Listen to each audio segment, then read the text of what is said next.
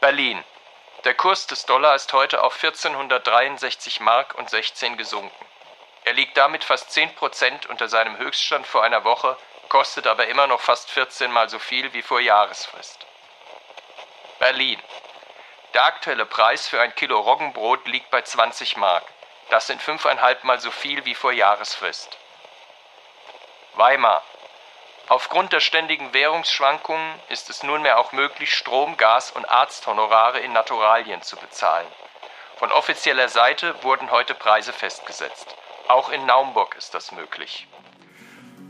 So könnten Wirtschaftsmeldungen am 20. September 1922 gelautet haben. Noch war damals die sehr hohe Inflation keine Hyperinflation und niemand ahnte, was noch bevorstand. Ganz andere und schlimme Zeiten. Auch heute wackeln Inflationsrekorde bedenklich, wenngleich auf einem ganz anderen Niveau. Wie haben die Menschen damals die Inflation erlebt und vor allem, was kann man daraus lernen? Bei uns ist Georg von Wallwitz, Mitinhaber des Vermögensverwalters Eib und Wallwitz und Autor des Buches Die große Inflation über die Hyperinflation von damals. Und damit herzlich willkommen zu einer neuen Folge des FAZ-Podcast Finanzen und Immobilien. Mein Name ist Martin Hock. Und ich bin Dennis Kremer. Schön, dass Sie dabei sind an diesem Dienstag, den 20. September 2022. Dennis, ich mag ja schon gar nicht mehr über Inflation reden. Das Thema beschäftigt einen ständig und, und, und, viel daran ändern kann man ja eh nicht. Aber wie viel Sorgen machst du dir denn eigentlich so mit Blick auf eventuell noch stärkere Preisanstiege? Ja, also ich, ich kann es verstehen, ich möchte eigentlich auch nicht mehr drüber reden, aber man hat das Thema im Hinterkopf. Ich gebe zu, ein bisschen treibt es mich schon noch immer um. Man hat ja das Gefühl, es ist leider immer noch nicht vorbei. Es wird noch teurer. Vielleicht macht es ja einem so viel Sorgen, Gerade weil man sich dabei irgendwie ohnmächtig vorkommt. Und naja, die Deutschen sind bei dem Thema ja ganz besonders unentspannt. Wegen eben der historischen Erfahrungen. Ja, manches grenzt sicherlich an Panik. Es gibt ja auch nicht ohne Grund den Begriff German Angst. Und wenn man so ein bisschen in die Psychologie reinguckt, dann geht es eben um Angst. Und äh, Angst ist eben nicht Furcht, weil Furcht bezieht sich auf etwas Konkretes und Angst eher auf was Unkonkretes. Und das war unsere Psychologiestunde für heute. Ja. Aber Inflation hat ja sehr viel damit zu tun mit Psychologie und dann schauen wir mal, ob Georg von Wallwitz uns noch weitere Einblicke in die Seelen der Deutschen von damals und heute beim Thema Inflation geben kann. Willkommen, Herr von Wallwitz. Ich freue mich sehr, Sie heute bei uns im Podcast begrüßen zu können. Ja, hallo Herr Ock. Ich freue mich hier zu sein. Die Inflation ist in Deutschland derzeit wohl ein sehr großes Thema, vielleicht eines der größten. Sie haben im vergangenen Jahr ein Buch veröffentlicht mit dem Titel Die große Inflation. Darin geht es allerdings um die Hyperinflation in Deutschland vor fast genau 100 Jahren. Wie haben die Menschen damals eigentlich die Inflation erlebt? Also das war eine Riesenkatastrophe für die Menschen äh, zunächst einmal, weil es wirklich an den Grundfesten der Gesellschaft genagt hat. Ja, also so, so Geld hat ja auch eine gewisse Ordnungsfunktion in der Gesellschaft und plötzlich war diese Ordnung in der Gesellschaft weg. Und das hat zu einer enormen Verunsicherung beigetragen, dass eben plötzlich Schieber und Schmuggler und Spekulanten äh, das große Geld hatten und der brave Pfarrer, der Lehrer, der Beamte, sozusagen die staatstragenden Menschen, die standen plötzlich vor dem Nichts. Und abgesehen von der wirtschaftlichen Dimension, dass die Menschen einfach sich äh, vielfach kaum noch was äh, zu essen kaufen konnten, war eben dieser Wurm in der Gesellschaft äh, etwas, was den Deutschen sich nachhaltig ins Gedächtnis eingebrannt hat. Mhm.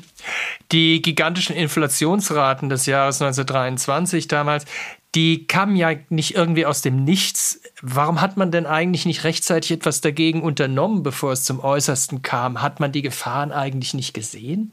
Man hat die Gefahren lange nicht gesehen, weil das, was zur Vorbereitung dieser Inflation nötig war, nämlich die riesige Staatsverschuldung im Ersten Weltkrieg. Man hat also den Ersten Weltkrieg auf Pump finanziert und nicht über Steuererhöhungen Also diese Staatsschuld meinte man recht schnell wieder abtragen zu können, indem man sie den Franzosen aufbürdet. Da war also das Vorbild war da der deutsch-französische Krieg äh, von 1870 71. Da hat man das schon mal so gemacht.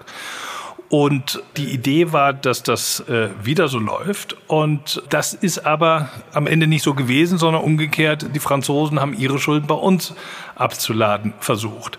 Und insofern hat man das eben tatsächlich lange nicht gesehen, dass da ein riesiges Problem auf die Deutschen zukommt. Und überhaupt, man lebte ja damals auf dem Goldstandard. Ja, also es war ja nicht so, dass man das äh, Gefühl hatte, mit Papiergeld zu handeln, sondern es hieß immer für äh, jede dritte Mark, die im Umlauf ist, ist tatsächlich eine Goldmark im Tresor der Reichsbank. Und insofern war Inflation kein Begriff und das sieht man am schönsten daran, dass im letzten Brockhaus vor der ähm, großen Inflation und vor dem Ersten Weltkrieg äh, es nicht mal einen Eintrag gab für das Wort Inflation.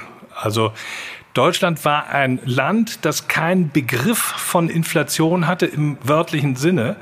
Und wenn ich von etwas keinen Begriff habe, dann trifft es mich eben vollkommen unvorbereitet und so waren dann auch die Ergebnisse. Ja, es ist interessant. Also es hing ja wohl auch damit zusammen, dass äh, vor dem Ersten Weltkrieg Inflation auch tatsächlich, ja, also natürlich gab es Preisschwankungen, aber es war im Grunde eigentlich ja kein Thema. Ne? Und ähm, so kommt es ja auch ja. zustande. Und es ist also interessant, denn in den vergangenen 30 Jahren war ja bei uns jetzt also auch Inflation eigentlich kein Thema. Ja, im Gegenteil. Also wenn dann äh, zu wenig Inflation. Aber nichtsdestotrotz im Alltag spielte Inflation einfach keine Rolle mehr.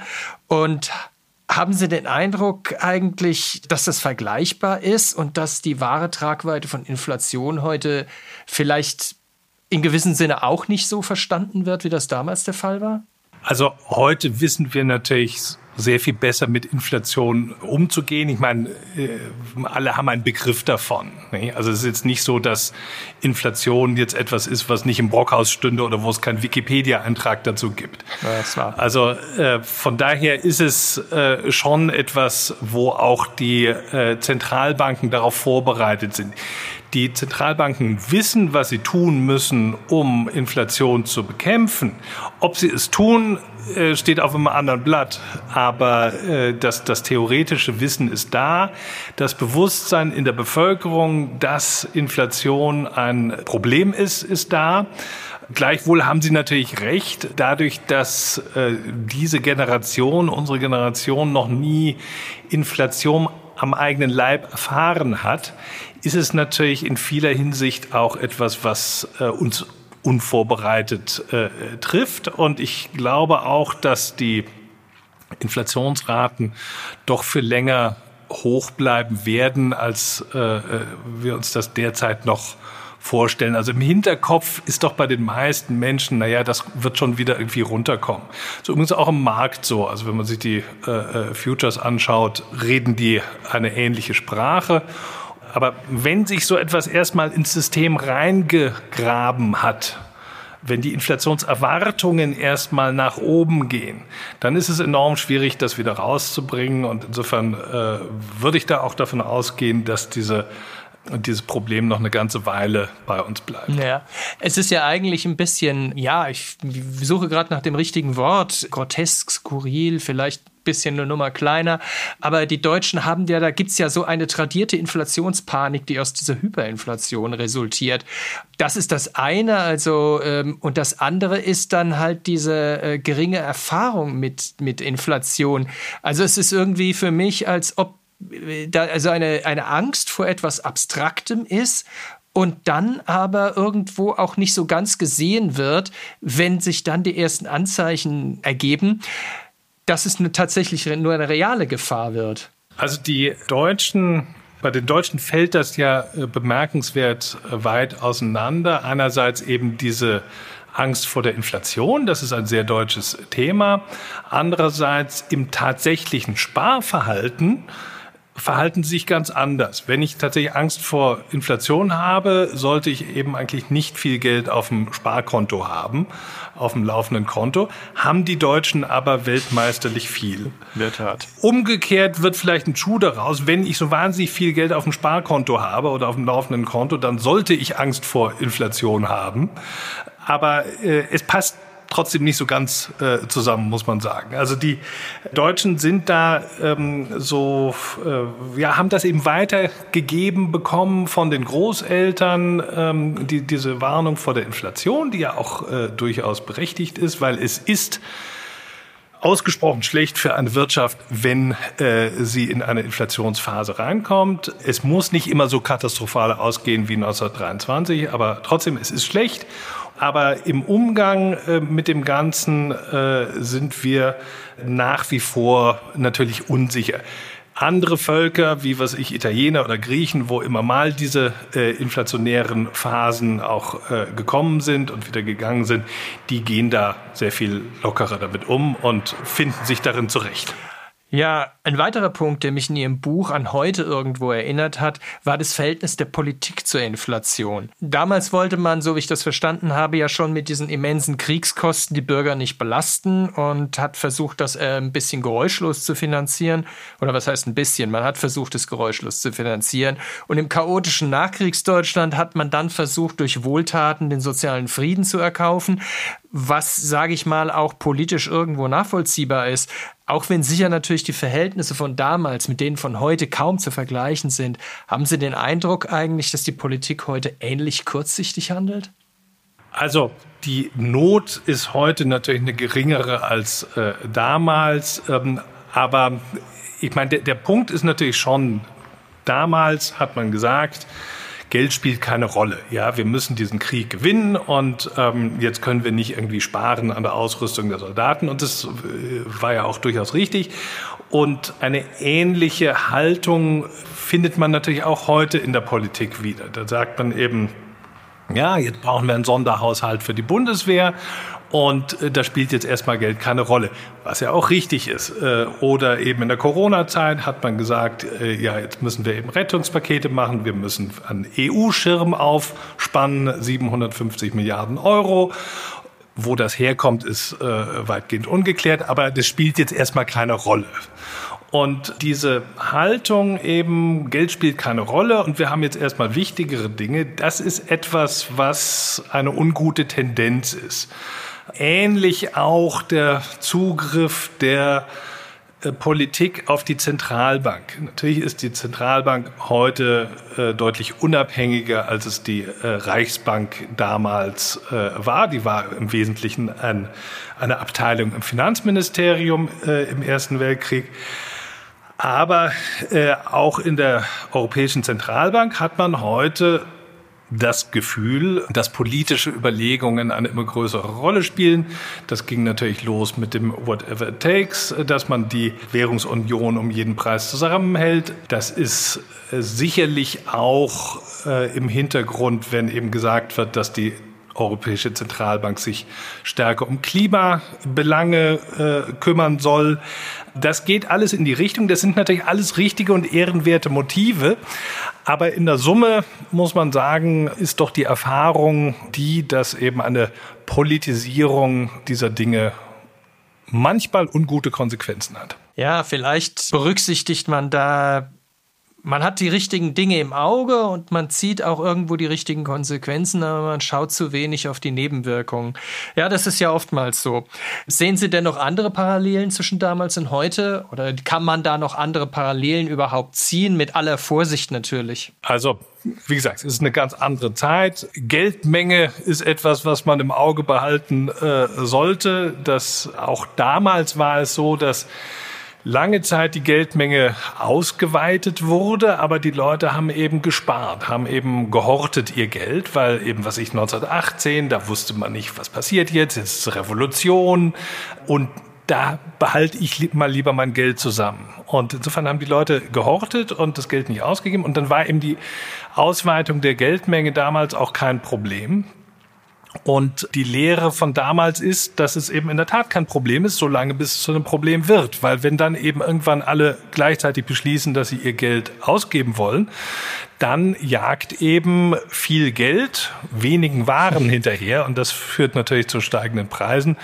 Und das ist so ein Effekt, den man eben jetzt auch wieder hatte. In der Corona-Zeit haben die Leute ihr Geld gespart. Sie konnten es auch nicht ausgeben, sie konnten nicht verreisen, sie konnten nicht ins Restaurant gehen. Vieles ging einfach nicht. Und dann kommt eben der Moment, wo alle zur selben Zeit dasselbe kaufen wollen. Und dann kommen diese Ketchupflaschen-Effekte. Dann ist eben aus, äh, erst kommt gar nichts und dann kommt alles auf einmal. Ja. Und das ist etwas, was damals wie heute ein Thema ist. Ja, im Grunde ist es so eine Art Nachfrageschock dann, äh, wenn man dann von Schock genau. sprechen will.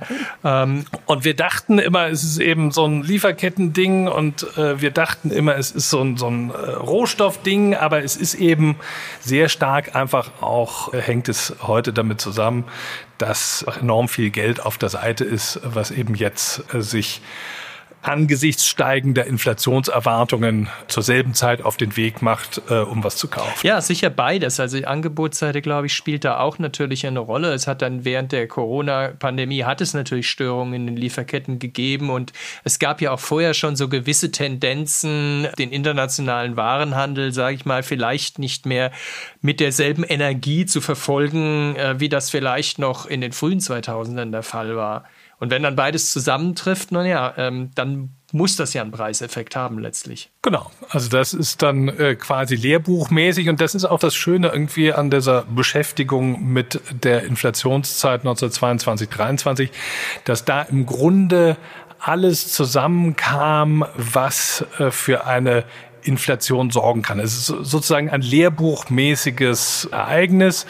Was zur Inflation führt, ist damals passiert und zwar alles. Und äh, man kann das noch fortführen. Wichtig ist meines Erachtens einfach auch noch der Umstand, dass damals die Institutionen irrsinnig schwach waren, dass also jeder, der irgendeine Forderung hatte gegen den Staat, eben im Grunde ein Ja bekommen hat dass der Staat also einerseits bei den Ausgaben nicht den Deckel drauf machen konnte und auf der anderen Seite zu schwach war, um bei den Einnahmen sich wirklich was zu holen. Äh, die Steuerverwaltung war damals äh, enorm schwach, weil sie auch reformiert wurde. Das waren die Erzbergerschen Reformen die richtig waren in ihrer Tendenz und bis heute äh, haben wir dieses erzbergische System äh, bei uns laufen. Also das war im Prinzip richtig, führte natürlich aber dazu, dass in dieser Umstellungszeit keinerlei oder nur ein sehr mäßiger Zugriff auf, äh, äh auf die Vermögen der Deutschen war, äh, es gab, so dass man eben auf der einen Seite riesige und immer größere Aufga Ausgaben hatte und auf der anderen Seite auf der Einnahmenseite einfach der Staat nicht schwach war. Also diese Institutionen sollte man auch nicht unterschätzen, die dafür nötig sind, den Staatshaushalt am Laufen zu halten, so dass die Zentralbank am Ende eben nicht zur Staatsfinanzierung herangezogen werden muss. Und wir hatten damals ja auch ein demografisches Problem, so wie heute mit einer eine ganz andere Art von demografischem Problem. Wir hatten während des Krieges eine erhöhte weibliche Erwerbstätigkeit, die aber aufgrund der Rolle der Frau dann ja wieder zurückgedrängt werden sollte. Gleichzeitig hatten wir natürlich viele tote Männer. Und wir hatten auch viele Männer, die nicht in der Lage waren zu arbeiten, weil sie traumatisiert waren, weil sie Invalide waren. Sicherlich eine völlig andere demografische Situation wie heute und auch aus ganz anderen Gründen. Nichtsdestotrotz auf der, im, im Arbeitsangebot hatten wir natürlich da auch eine problematische Situation. Genau, also dass äh, die Invaliden mussten finanziert werden, auch vom, vom Staat. Äh, ebenso die Witwen und Waisen. Die, die Witwen durften dann eben plötzlich auch nicht mehr arbeiten äh, und saßen im Grunde ohne Geld da.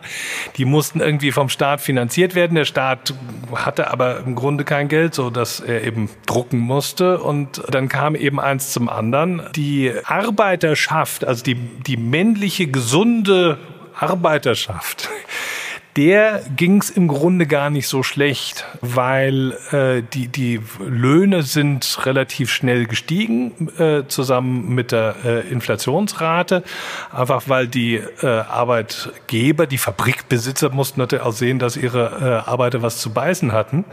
Äh, von daher äh, war da die Verarmung nicht so stark, weil eben die Arbeiter auch kaum Barvermögen, Geldvermögen hatten, was irgendwie von der äh, Inflation aufgefressen werden konnte.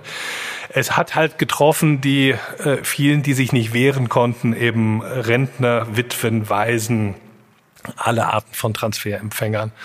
Und, und damals gab es eben auch keine Mechanismen, die eben äh, diese Transferleistungen wie heute an die allgemeine Preisentwicklung gekoppelt hätte. Ja, also ich glaube, was man so ein bisschen sieht, wenn man so den Vergleich zieht, ist, ähm, dass so Ursachen von Inflation eigentlich immer sehr ähnlich sind oder dass es da viele Parallelen gibt, aber natürlich die historische Situation ist ja eine völlig andere und natürlich ist dann auch das Ergebnis ein völlig anderes.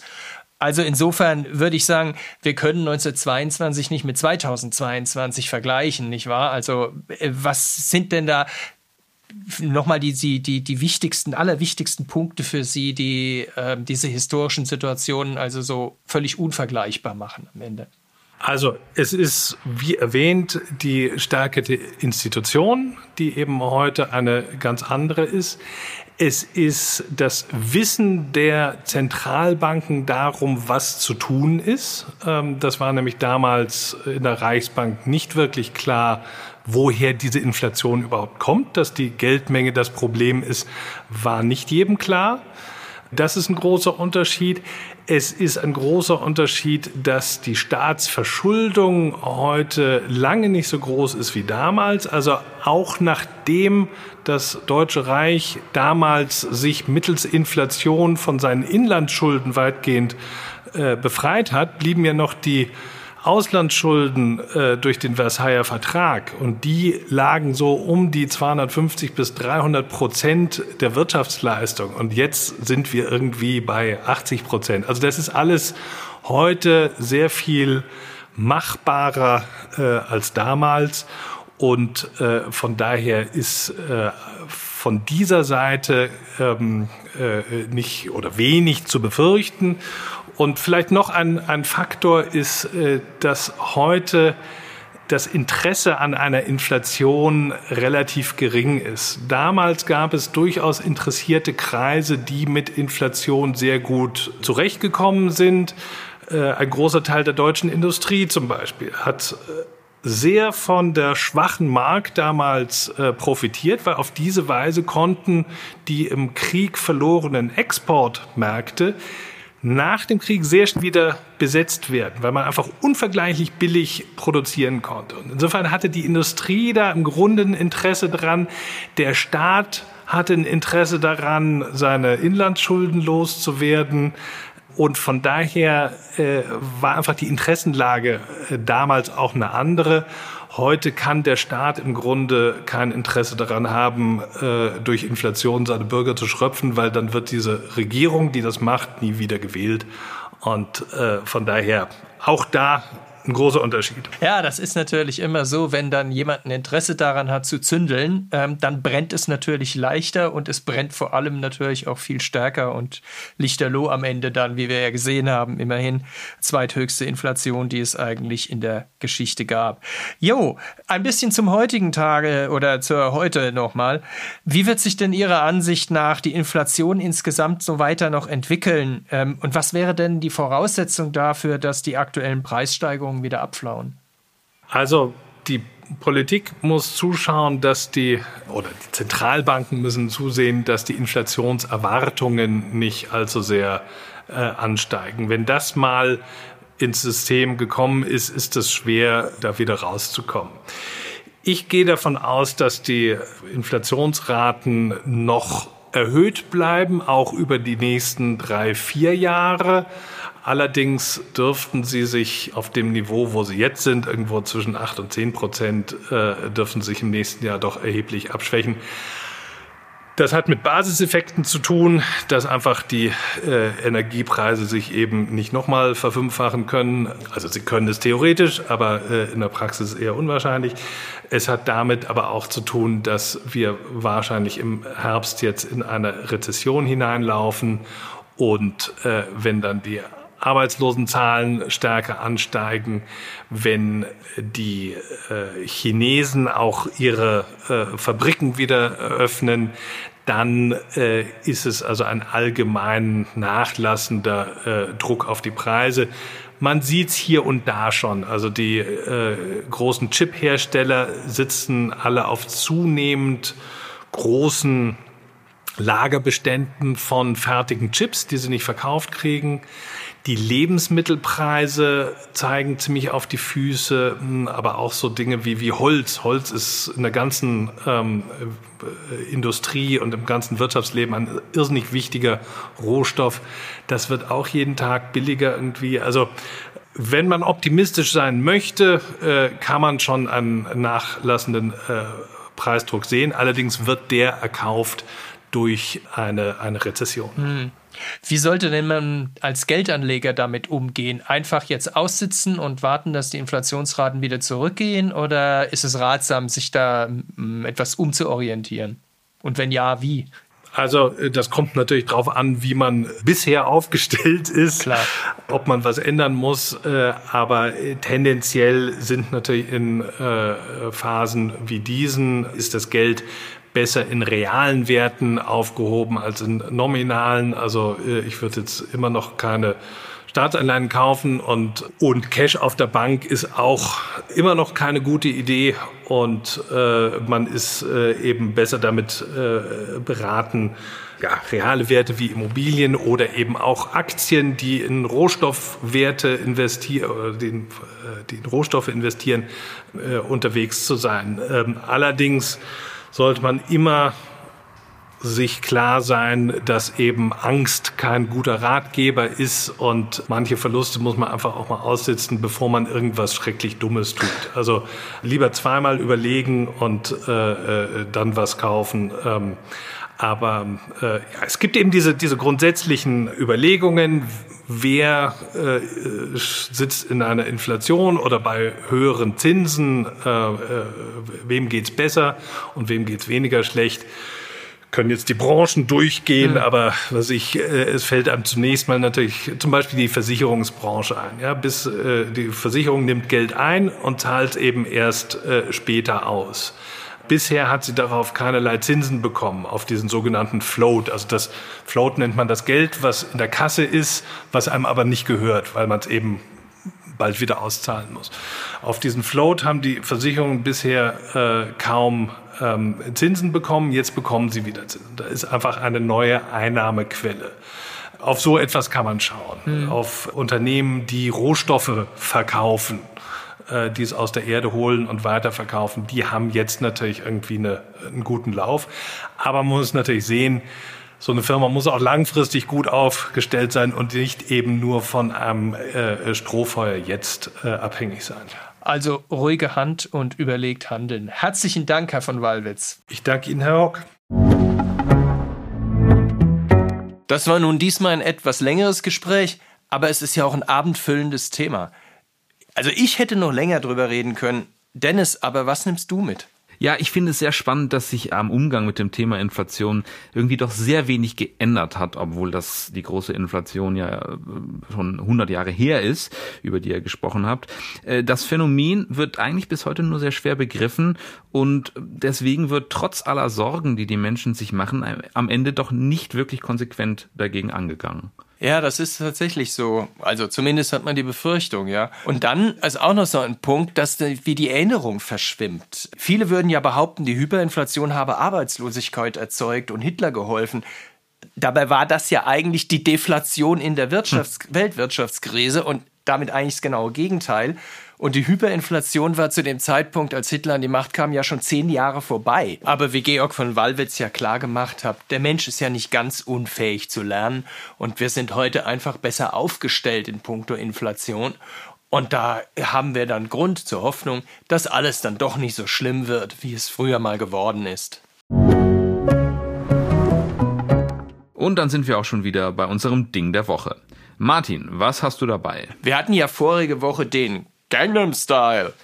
Auch heute geht es wieder um Südkorea, äh, aber was ganz anderes. Mensch, aber das ist ja doch wieder sehr kryptisch bei dir. Soll ich jetzt irgendwie einen Trommelwirbel hier einspielen oder möchtest du einen Tusch? Nee, lass mal, lass mal. Aber kryptisch ist ein gutes Stichwort. Ähm, oder besser Krypto. Es war einmal ein Stablecoin. Ah, also das sind ja die Kryptoanlagen, bei denen ein Coin immer in etwa einen Dollar oder einen Euro wert sein soll. Genau. Und es war einmal Terra. Der beliebteste algorithmische Stablecoin warf 19,5% Zinsen ab, war mathematisch brillant konstruiert und er konnte natürlich auch nichts schiefgehen. Äh, leider, lieber Martin, ahne ich, was da jetzt wieder passiert ist. Naja, es ging natürlich schief. Ah. Terra flog mathematisch korrekt auseinander, ein Kryptovermögen war futsch und seitdem ist der Kryptowinter angesagt, wie die Fans so sagen. Und verantwortlich gemacht wird dafür ein Südkoreaner, nämlich der Terra-Gründer Do Kwon. Die Vorwürfe reichen da von Manipulation über Bereicherung und, und vieles mehr. Steuerhinterziehung ist auch dabei. Ja, der Kwon war zu seinen Hochzeiten auch dafür bekannt für martialische Aussagen, wie andere Kryptowährungen töten würde und so. Jetzt sucht ihn die koreanische Staatsanwaltschaft, nachdem er sich nämlich abgesetzt hat aus dem Land. Keiner weiß, wo er ist, derweil er twittert, er kooperiere und faselt was von extrem hoher Integrität und gleichzeitig lässt er mitteilen, er habe nicht vor, sich befragen zu lassen. Jetzt soll Interpol den Koreanern helfen, ihn zu kriegen. Ich glaube, da hätte man früher gesagt, ein schönes Früchtchen und das wäre noch eigentlich zu freundlich ausgedrückt. ja, ist schon wahr. Also mein Eindruck ist so ein bisschen, dass so ein Großmaul, das sich selber so für einen Messias hält. Das ist also ein bisschen so mein Eindruck. Leider ist er in der Kryptoszene damit nicht ganz alleine. Und das war's auch schon wieder mit unserer dieswöchigen Folge des FAZ-Podcasts Finanzen und Immobilien. Wenn Sie Fragen haben, Themenwünsche oder andere Anregungen, schicken Sie uns eine E-Mail an podcast.faz.de oder schreiben Sie uns auf unseren Social-Media-Kanälen. Wir freuen uns, wenn Sie uns abonnieren und wenn Sie uns weiterempfehlen. Zu finden sind wir überall dort, wo es Podcasts gibt. Und schauen Sie auch gern mal in unsere LinkedIn-Gruppe. Da gibt es auch immer wieder interessante Posts. Tschüss, bis nächste Woche. Alles Gute und schützen Sie Ihr Geld.